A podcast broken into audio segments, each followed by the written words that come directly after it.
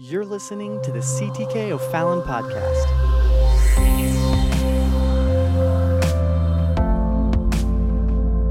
I want to talk to you about Emmanuel, a sign for the ages. And in this series, we are going to look at Isaiah chapter 7, 8, and 9. Just those three chapters. Isaiah is a beautiful book which is lost on us, mostly in translation because we cannot read it in the original, and so we do not get the poetic presentation.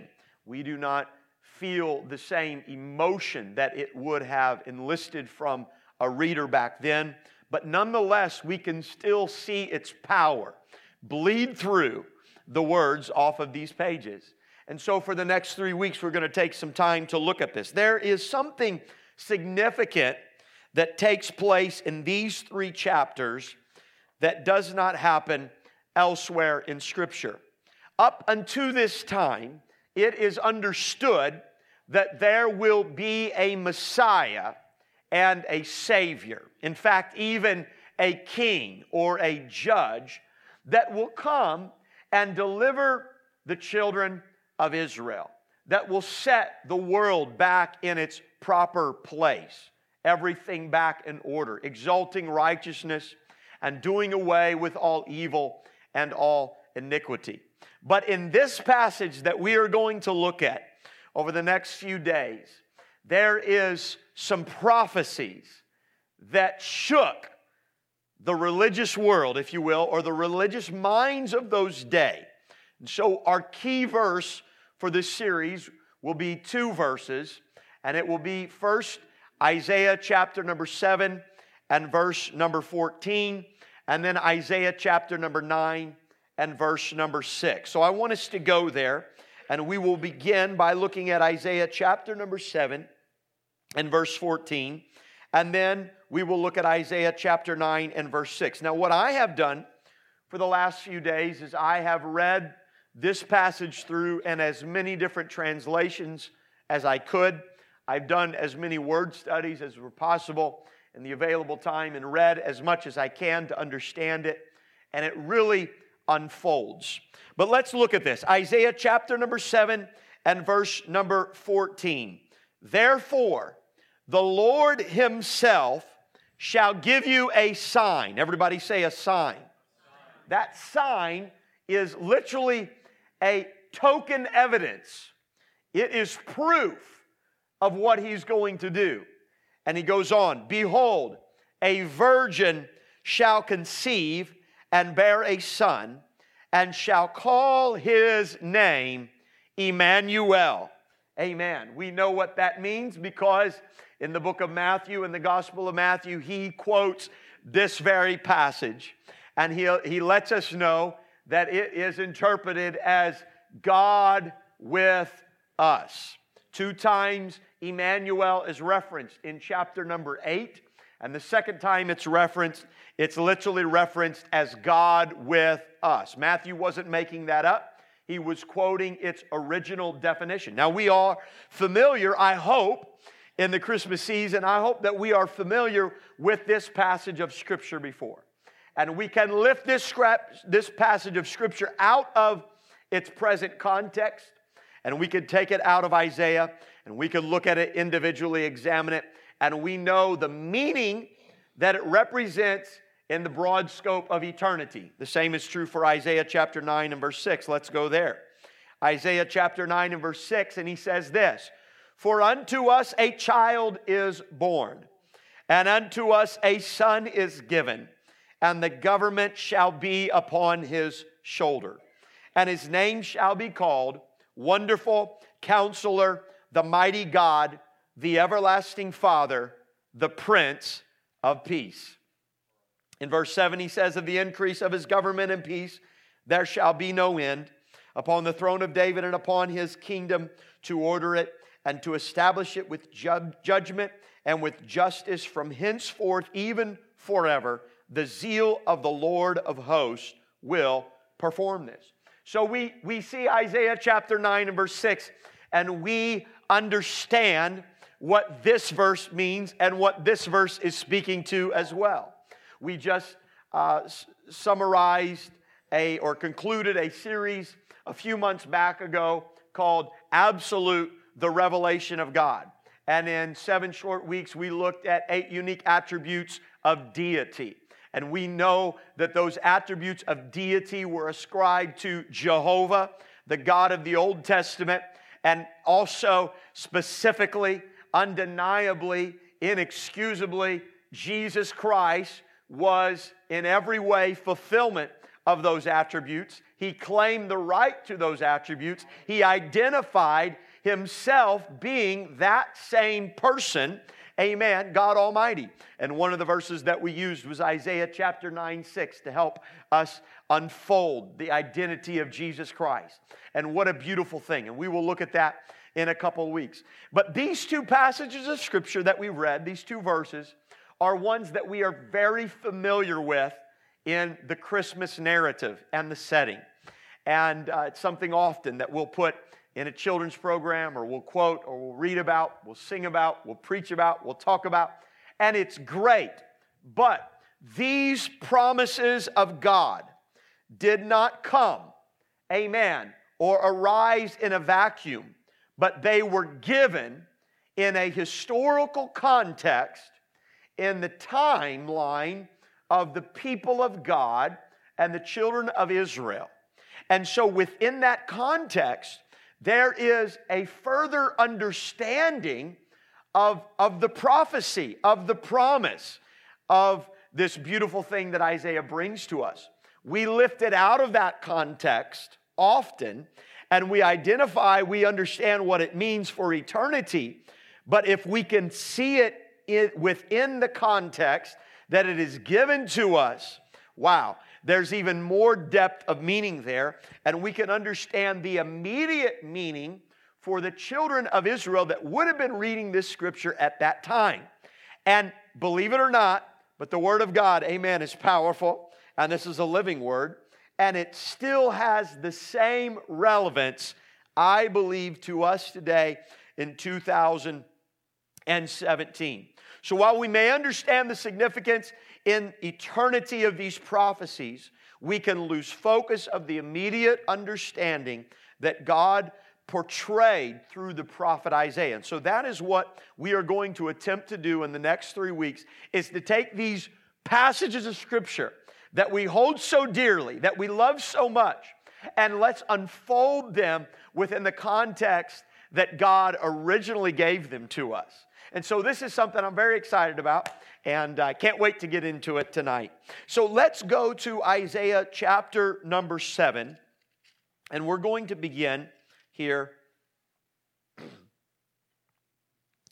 Isaiah chapter number seven. Allow me just a couple of minutes tonight to take time to establish, if you will, the context even within Isaiah chapter number seven as we study a verse of Scripture, I hope that when you are studying the Bible yourself, that you don't just lift Scripture, uh, one Scripture from here and one Scripture from here.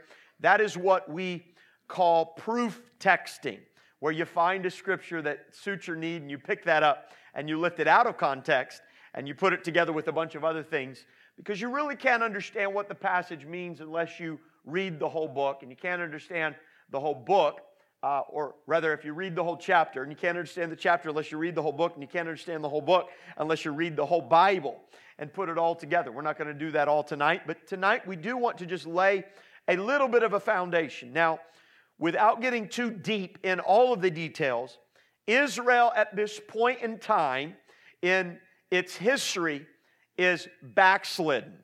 This is a terminology that is later used by other prophets where they would talk about them being backslidden.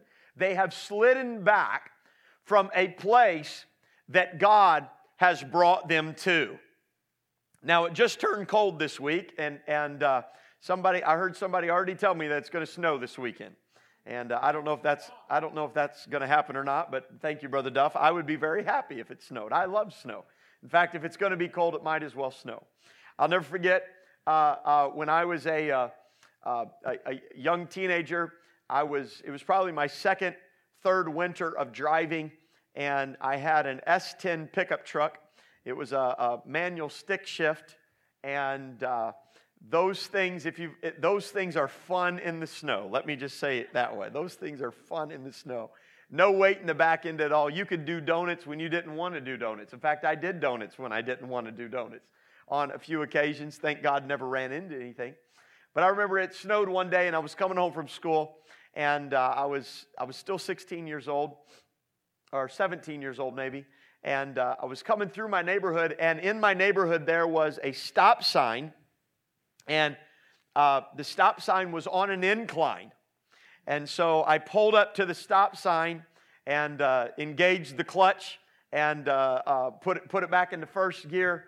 And I stopped at the stop sign like a good, uh, like a good driver who just came through driver's ed and got his license. And when I stopped at the stop sign, my truck immediately slid back down the hill. And so I, I, I rode back up to the stop sign and uh, uh engaged the clutch and uh, tried to do it a little bit less and uh, tried to kick the, the gas. But by the time I hit the gas, I was already sliding backwards, and that just made me slide even more off as I went back. And I did that three times. And uh, so the Bible says that Israel was backslidden, meaning they had made forward progress, but as they had approached God and the ways of God, uh, just like me in that truck, I was trying to get home but when I stopped, I kept sliding farther and farther away from where my destination was. And spiritually, this is where they were. I finally made it through that trial right there. I just, uh, I uh, did what I had seen my parents do when they needed God to come through in a pinch. And I revved it up about a half a block away, and I just never engaged the clutch and ran right through that stop sign, went over the hill up, and uh, said, Jesus, as I went over there and looked both ways, and thank God nobody was coming. And uh, so, a moral of the story is if you're backsliding, just say Jesus and keep going forward. Amen. But Israel was backslidden. They had slid back into, uh, in some instances, gross idolatry, gross iniquity, um, sins that, that were, were not even things that were going on among the heathens that they called, ironically, the heathens, the Canaanites, those that worship the God, the idols of the other gods. Human sacrifices, literally. Uh, Jeremiah says that there's, there's going to be a day where you are literally, he said, you're going to walk so far away from God that you will find yourself such a low point that you will, you will eat the flesh of your own children. And we cannot even begin to talk about how gross, how far cultures and societies have to go to get to that place. But they had come to that place. So Israel was a divided nation. They, after the time of Rehoboam, of course, of course divided. And the northern part of Israel uh, uh, is most often referred to as Israel. Sometimes in this narrative, it's going to be referred to as Ephraim or Samaria. The south where Jerusalem was, was referred to as Judah. And they were both the people of God by bloodline, but not by faith. Because when the north split off from the south, they decided that they would never go back to Jerusalem to worship Jehovah. And so they built for themselves their own idols and they worshiped those idols and they totally replaced and uh, they replaced God and, and Jehovah and worship and the Mosaic law. They totally replaced it and tried to make their own pathway to God, wanted to go outside God's law. And of course, so, so there was all kinds of perversions and pollutions that went on there. Isaiah is a prophet to both of these nations. And Judah remains. Judah, there were, there were other tribes, a couple others that were there with Judah, but, but the large segment of the southern portion of Israel is of the tribe of Judah, and so it's referred to as Judah. So when you're reading in your Bible and you hear the king of Israel or the king of Judah, it's making a, a differentiation here. They're both of the blood lineage of Abraham, but here the kingdom is divided. And so this is the era in which we find ourselves. So Isaiah opens up and God begins to tell them, I am repulsed by your worship. because Judah, you're showing up at the temple and you're offering sacrifices. But he said, It's a stench in my nostrils. And God literally rebuked their worship. He literally shut them down and said, Because when you go home, you're living a, another life. You're living a, a lascivious life, and a, a life of immorality, a life of idolatry.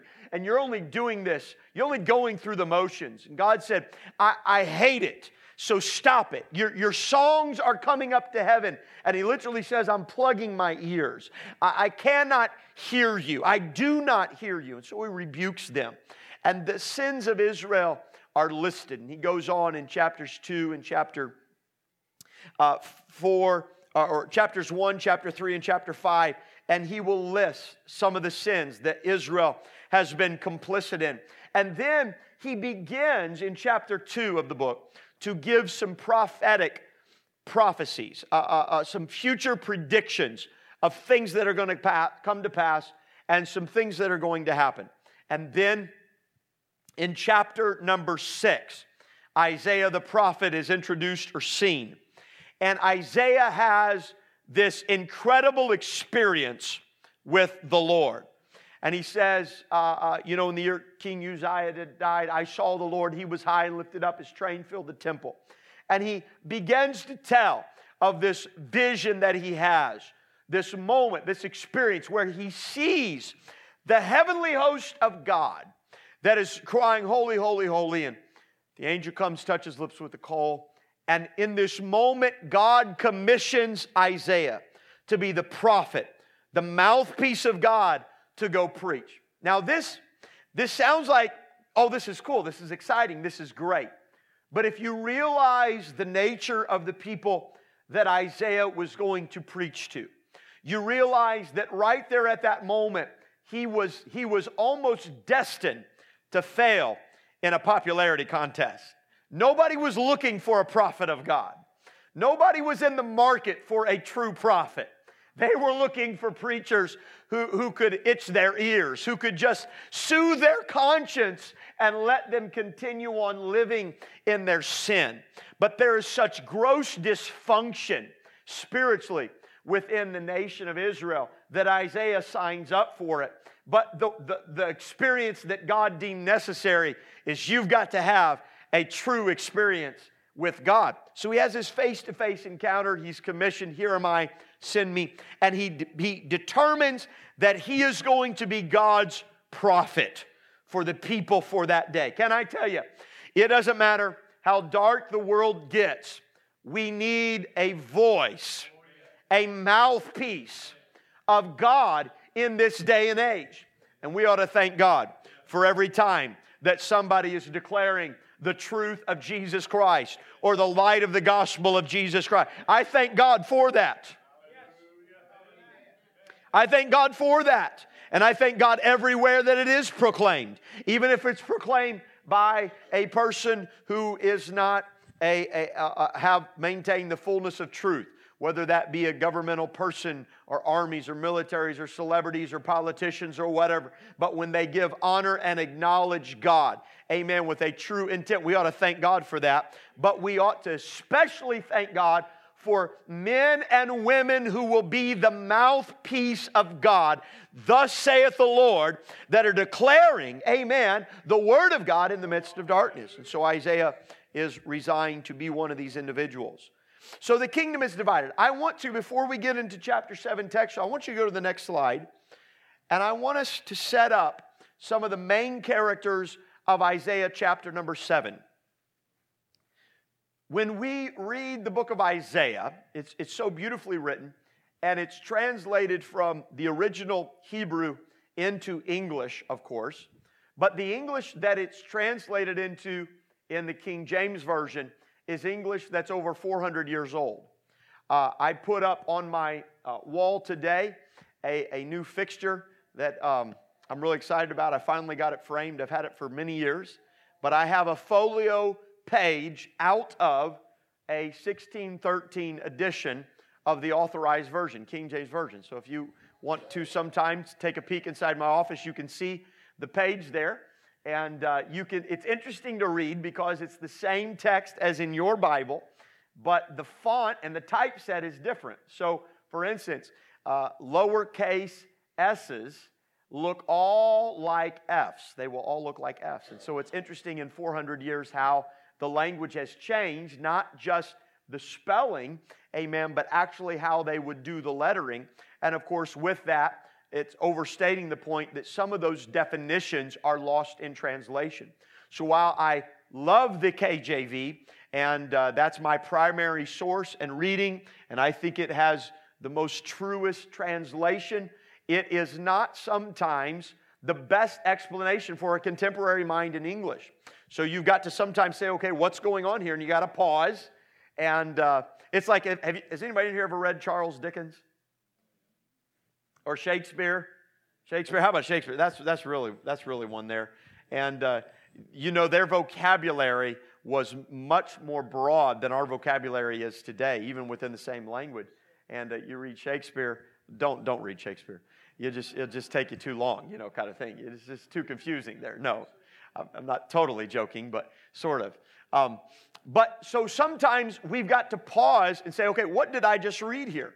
So I want to set this up. There are some main characters of chapter 7 that you've got to understand are taking place. The first is, of course, Isaiah the prophet. We've already established that. The next is Ahaz, which is king of Judah. Remember the divided kingdom. Ahaz is down king of Judah. And then Pekah is the king of Israel or the northern, the northern part of the nation of Israel that we would see the children of Israel now. But he's also the son of Remaliah. And his name is only called uh, once or twice, and the rest of the time he's referred to as the son of Remaliah. God doesn't even acknowledge him by name, he just references who he is. And uh, one time he calls him, he's just a, a a smoldering stump of firewood kind of thing. He doesn't even give him much regard. And then the next one is Rezin, who is the king of Syria or Aram, depending on what translation you're reading there. He is the king of Syria, which is right north, uh, literally north of Samaria or, or Israel, the divided kingdom portion of Israel. And then you have another man by the name of Tabeel, and he is a, an attempted puppet king of Judah. And so here's what you have playing out. And we'll read through that, but let me describe what you have playing out when we approach the text. The nation of Israel is divided north and south. The northern part of Israel is, is led by the son of Remaliah. He has made an alliance or a conspiracy, as the text says, with the king of Syria. And of course, the capital of Syria was Damascus, the capital of Israel was Samaria. And so these two have come together. And so you'll hear about Damascus and Samaria. They've come together and they've made an alliance. And uh, they've had this sort of conglomerate, conspiracy together. And they decide that the king of Assyria, now we're not talking about Syria, he's not on the board yet. The king of Assyria is going to attack them, going to threaten them. You've heard of Sennacherib and, and his kingdom and, and the other kingdoms of Assyria. They were quite mighty. They were going to attack them. And so they felt like the best way to withstand it was for them to go down and to fight Jerusalem and to conquer Jerusalem and to divide Jerusalem. And then they were going to set up their puppet king, who's Tabeel, and he was going to rule in Jerusalem. And then, if they had all these areas, then maybe they could fight against Assyria. Folks, this is messed up. Somebody say, messed up. So the people of God are divided, and now a part of them have an allegiance with a pagan culture and, and, and, and, area, and then they decide that we're going to go back and we are going to destroy Jerusalem and we're going to destroy Judah and we're going to divide it up up into however we want it. And we're going to put whoever we want in charge there.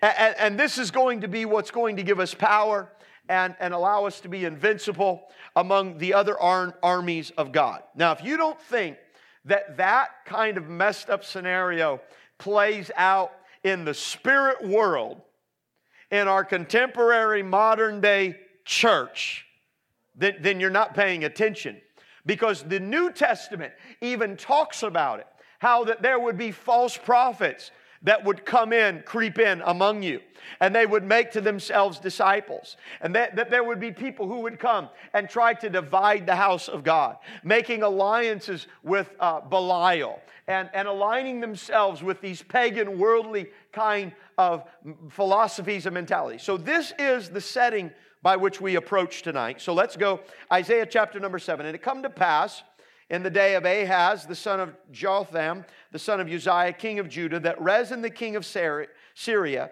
and Pekah, the king of Remaliah, king of Israel, went up toward Jerusalem to war against it, but could not prevail against it.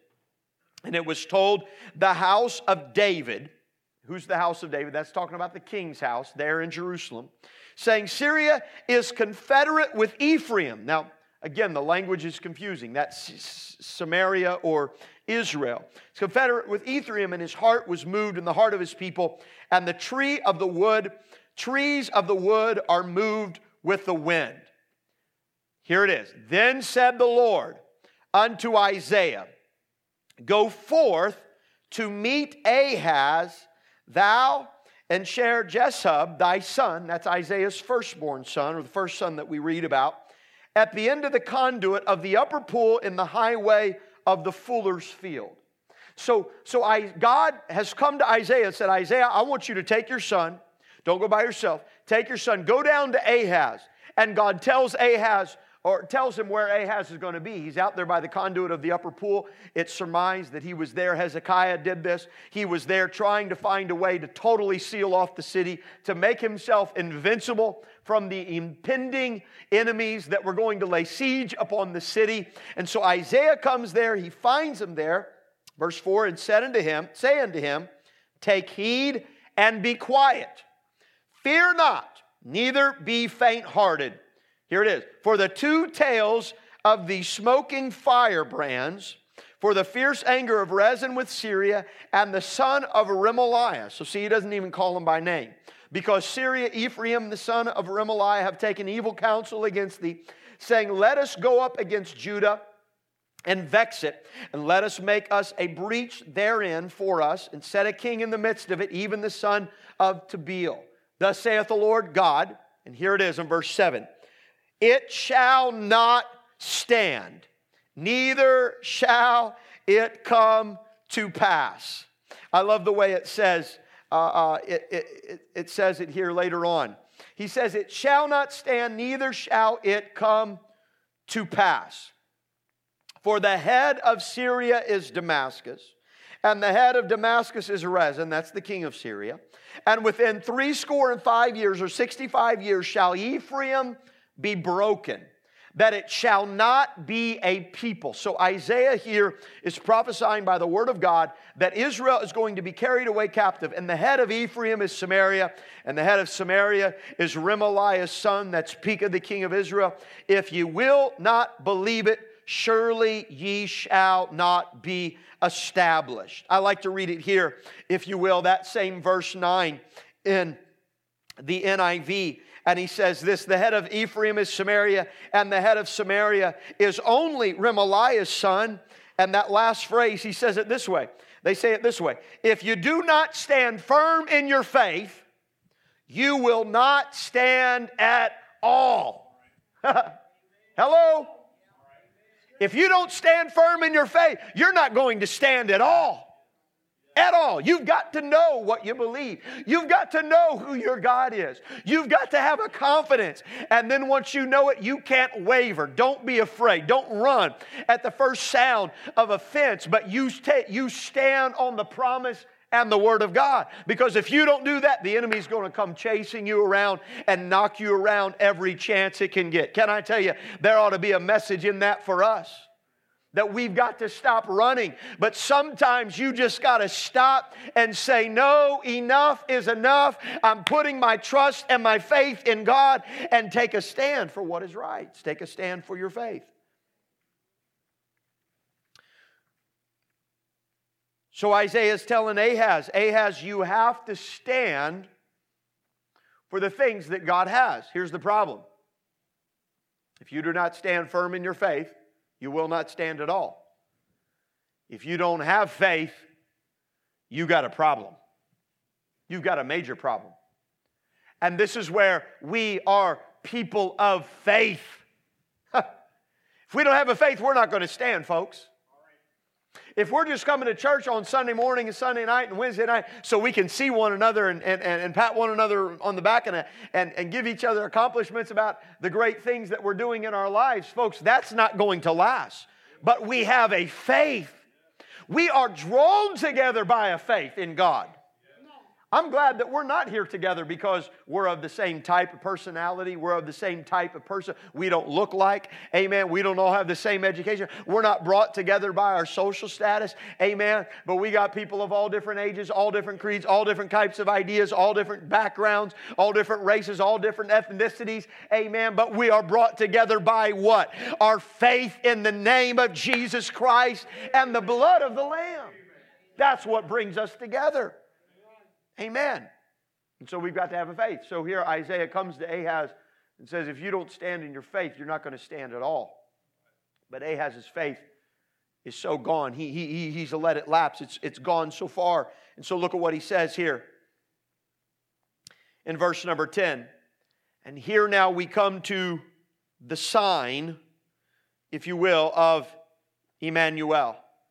Moreover, the Lord spake again unto Ahaz, saying, Ask thee a sign of the Lord thy God. Ask it, either in the depth or in the height above. Now, this is an interesting thing, folks, playing out here because Ahaz is a wicked king. God literally is coming to Ahaz and he's giving him a word of prophecy and saying the enemy of the people of God are not going to stand. Stand fast in your faith. Now, I don't know about you, but let me just pause a moment and tell you this is how great the mercy of God is. Don't ever let the devil tell you because you haven't been living right, amen, that God's word is not still for you. or God's promises are not still, amen, are, are, are, still spoken for you. God comes to Ahaz, who is a wicked king, who has forsaken his faith, who has walked away on God. And God says, Hey, there's a conspiracy out there that is trying to attack my people, that is trying to attack my city, that is trying to attack my temple. And even though you aren't living the way you ought to live, I'm here to tell you, I've got a word of victory that they are not going to be victorious. Amen. They shall not defeat it, but God is going to prevail. Now, now Ahaz isn't even living like he should live. Can I tell you? Sometimes we, we ought not, we ought not make a mistake by not understanding the justice of God. He is the lion of the tribe of Judah. We ought to understand that. But right now, we are living in a measure of mercy and a measure of grace. And as long as you have got breath in your body, amen, there is still room at the cross. If Christ would instruct me to forgive my brethren and my sister and those that I don't know 70 times 7 every single day, amen, then how much more is His mercy and grace toward me when I fail. Hallelujah. You may not be living where you, you ought to be living. You may not be doing what you ought to be doing. But if you are still a child of God, if your body has been a temple of the living God, God says, Hey, I'm not going to let it be defiled. I will come to your defense. What an awesome God, folks. This is a great God. This is something that we saw. One, one of the things, and I've preached about it before the mercy of manna. They, God takes the children of Israel out of Egypt into the wilderness, and He says, I'm going to feed you every day with what the psalmist calls angels' food. It fell down from heaven every morning. It came down from heaven. He takes them immediately to the border of the promised land or the sanctuary and says, All this is yours. And they rejected the promise of God. They rejected what God was trying to give them. But the mercy of manna was that it kept falling every day even when they rejected God, God said, I'm still going to let my mercy rain on you every day. I'm still going to let it rain on you every morning. Come on. I wonder if I have a testimony in here that knows, even when I haven't done right, God's mercy and God's grace, hallelujah, has been laid out before me every day. Every morning it's new. This is the Word of God. So, Isaiah, I can imagine Isaiah. He signed up for this thinking, uh, God, this isn't, this isn't the popular job. This isn't the one that I want to be. Amen. Nobody's going to like me, but I'll do it. And then the word of God comes to him. I can imagine him saying, Well, how would Ahaz not want this? He hadn't lived like he ought to live, and yet God is offering him his whole defenses. So Isaiah goes to him, and he's so excited. And he says, Here it is. And he says, This is what's going to happen. And then the word of the Lord comes to Isaiah and says, Isaiah, ask God for a sign. Or rather, Ahaz. Ahaz, ask God for a sign. What's he saying? He's saying, ask God for proof. Ask God for evidence. Now, we don't preach about, we don't preach like this very often. But in this particular instance, the prophet told Ahaz, Ahaz, God's going to do a great thing in your life, and you need to ask God for a sign. Isn't that what he said? Ask it whether it's in the deep or in the height above. You know what he's saying? Hey, ask God for a shooting star. ask God for something ma- major come up out of the deep. Ask God whatever you want. This is God literally inviting and saying, I want you to ask me to prove myself. Sometimes we, we walk around on eggshells. We're always worried about what's going to happen and everything. And here God is saying, Hey, I'm God. I'll be your defender. I'll be your provider. I'll be your waymaker. And oh, by the way, just ask me for a sign. Come on, somebody. Ask me for. God is waiting to prove himself not only to the world, to you individually, to me individually. God is waiting. Hey, ask God for a sign. And God said, I'll give you for a sign. Come on. Sometimes we need to be, bring our problems to the altar and say, okay, God, here it is. I, my faith is in you. My trust is in you. And I'm laying it down. Whatever you want to do, it's your, it's your prerogative. But God, I'm going to take you at your word. And your word says, prove me and see if I don't pour out a blessing. And so, God, I've come asking you for a sign. Let me know that you're still there. Let me know that you still hear my prayer. Let me know that I'm not too far gone. Let me know that your grace is still for me. Let me know that revival's still here. Let me know that your healing still works. Ask God for a sign. Oh, I wish somebody would get a holy boldness to walk in to the throne room of God and say, God, I don't understand everything, but God, I'm asking you to show yourself, prove yourself in my life. God is waiting to prove himself.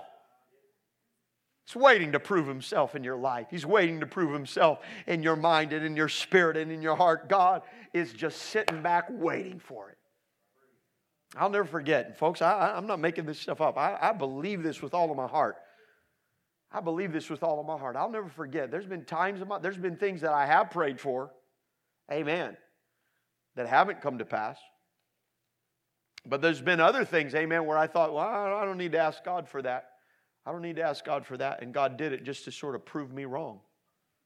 God proved me wrong. I've told the story, I think, a couple times here. My wife and I were traveling, we were evangelizing. We needed a new vehicle. And I had budgeted out a certain amount of money. And I had set aside a certain amount of money. And, and my wife told me, she leaned over to me and she said, You know what I'd really like to have? And I said, What's that? And she said, I'd really like to have a Toyota Sequoia. And I rebuked her. I said, Janelle, you're being greedy. I did. I, I promise. I'm, I was bad.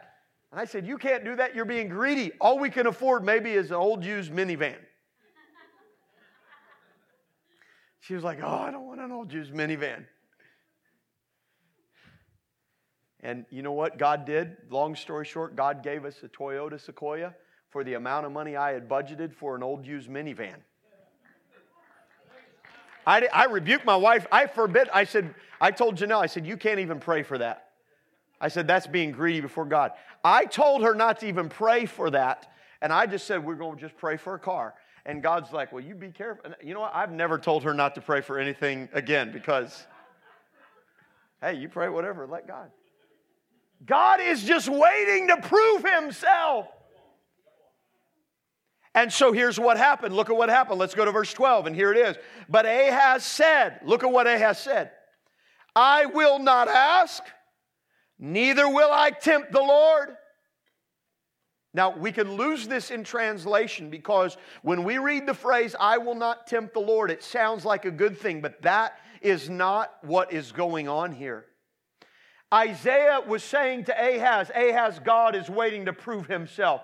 You just ask God for a sign. Whatever in heaven, whatever in the earth, you ask God for a sign. And Ahaz was so far removed from his faith in God that he rejected God's proposal because he would not let God get the glory or God get the credit. And he said, I will not, I won't even let God have a chance to give me a sign. I'm not even going to go before the Lord. I'm not even going to allow God because Ahaz, we'll see later on, had been in cohorts with the king of Assyria and he was in cohorts with Assyria against the Syrian king and the king of Israel. Folks, this was a messed up state.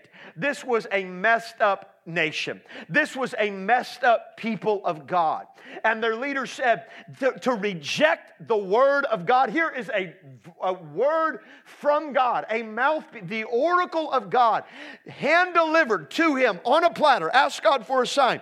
And he has the audacity to stiff arm God and say, I'm not even going to allow God to come into the conversation. I'm not even going to allow Jehovah to come into the, in, into the, into the, the, the, uh, the formula of how how we're going to get out of it. I'm not going to give God glory. Amen. But thank God. Amen that Isaiah didn't stop there and God didn't stop there. He said, Hear ye now, O house of David. He's talking to Ahaz. And not only Ahaz, but all of his cohorts. Is it a small thing for you to weary man? But will ye weary my God also? He said, How dare you? you, you you're trying the patience of man, but now you are flirting with everlasting destruction because you are trying the patience of God. but then we come to verse 14, and Isaiah now says, Look, Ahaz, this isn't about you anymore. This isn't even for your benefit, but this is for the benefit of the future children of God. Therefore, he says, The Lord Himself shall give you a sign. Ahaz, you don't want anything to do with God. You don't want God in the equation, but can I tell you, you're nothing, and God is everything. And God is going to prove Himself. No matter how arrogant you are, no matter how hard you push against it, God is going to have a sign. Ha! And then he says, and now he brings this unbelievable sign. Here's the sign Behold, a virgin shall conceive and bear a son and shall call his name Emmanuel. This was mind blowing. This was mind altering. They had never heard the description. They knew there would be a Messiah. They knew there would be a king. They knew there would be a judge. But this is, this is new. This, this is something new. He's saying now the, the, the Messiah will be born of a human woman, but she will be a virgin. And, and this will not be a man, just another man, but this will be something altogether different. This will be something done by the Spirit of God. This will be done by the ultimate, absolute God of eternity. And his name shall be called Emmanuel, which is God with us. you know what he's saying? He's saying, I don't care what Rezin says. I don't care what Pekah says. I don't care what Ahaz says. They can all turn their back on God. But God said, I'm going to have a church. I'm going to have a people. I'm going to have a sign. I'm going to come down and do something glorious. And oh, by the way, Ahaz, oh, by the way, house of David, there's somebody coming to replace you. Ahaz, you may be sitting on the throne right now, but there's another lineage out of David that's coming to replace you. And when he gets here, he's going to sit on the throne. Amen. And later on, he lets us know, and of the increase of his government, there shall be no end. Can I tell you, you better be careful before you push God away in your life. Come on, don't, don't, don't stiff arm God and say, No, I, I, don't want God, I don't want God to have anything to do with this in my life. Be careful when you push God out of quadrants of your life, when you push God out of segments of your life. Don't ever push him out of your career. Don't ever push him out of your relationships and your romance and your marriage. Don't ever push him out of the secret places of your life. But no, rather, you ought to invite him in and say, God, I want you to prove yourself. I want you to show yourself mighty in me, in every part of my life. So Israel's in a messed up state. But that cannot keep God from doing what God is going to do. Can I tell you? That gives me faith tonight because it doesn't matter how bad it gets. It doesn't matter how dark it gets. It doesn't matter what happens in this world. I'm not even worried about it. You know why? Because God is going to finish everything that He started.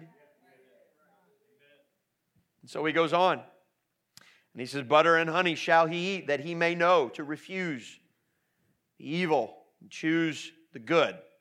For before the child shall know to refuse the evil and choose the good, the land that thou abhorrest shall be forsaken of both her kings. And that's a prophecy there to Ahaz, saying, Ahaz, God has got a plan and God's going to do a work in spite of you, in spite of your rebellion, in spite of your arrogance, in spite of your pride. And so he gives a prophecy that Messiah is going to come. This is beautiful. We, we, we can't spend enough time on this, but we'll come back to it later. This is an incredible, extraordinary prophecy that I, Isaiah has given. Behold, a virgin shall conceive. Now, there are people who would deny the virgin birth. And one of the things that they would deny the virgin birth based on is if you'll go back to chapter 7 verse 14, the word that is translated virgin in this passage of Scripture is used about six times in the Old Testament. Only one other place is it also translated virgin in the KJV, and in other places it's translated as maid or young woman or a young damsel. And so the, those that would deny the supernatural and they try to explain everything away, they creep into the church and try to explain away the supernatural phenomenon, they, they say, sure, they look at this say, there's no way that this could be, so there must be some explanation for it. And the explanation they've given is that, well, see, that word doesn't necessarily mean a virgin, it could just mean a young woman. But the problem is, is that if Isaiah was saying, Behold, a young woman is going to have a child, what kind of sign is that? Young women have children all the time. There's no significance to that. How are you going to know? Well, another young woman had. How are you going to know that? And then, and then we understand that the Jews understood it to be a virgin because when the Jews, uh, uh, during the, the period of silence and after the Babylonian captivity and they escaped, the remnant went to Alexandria in uh, Egypt. There was a large community of Jews, and of course, Greek was the nature and the culture of that day, and the Jews lost their ability to speak Hebrew, and so they translated the Hebrew text of the Old Testament into Greek so that they could read it because the Jews only knew how to speak Greek in that time. And there was actually such a community there. That's one reason why it makes sense that Mary and Joseph would have fled to Egypt with Jesus because there was a large Jewish community and they would have been safety in numbers there. Plus, it was a prophecy that they had to fulfill. But, but they, the Jews that translated it into Greek. They translated this passage of Scripture into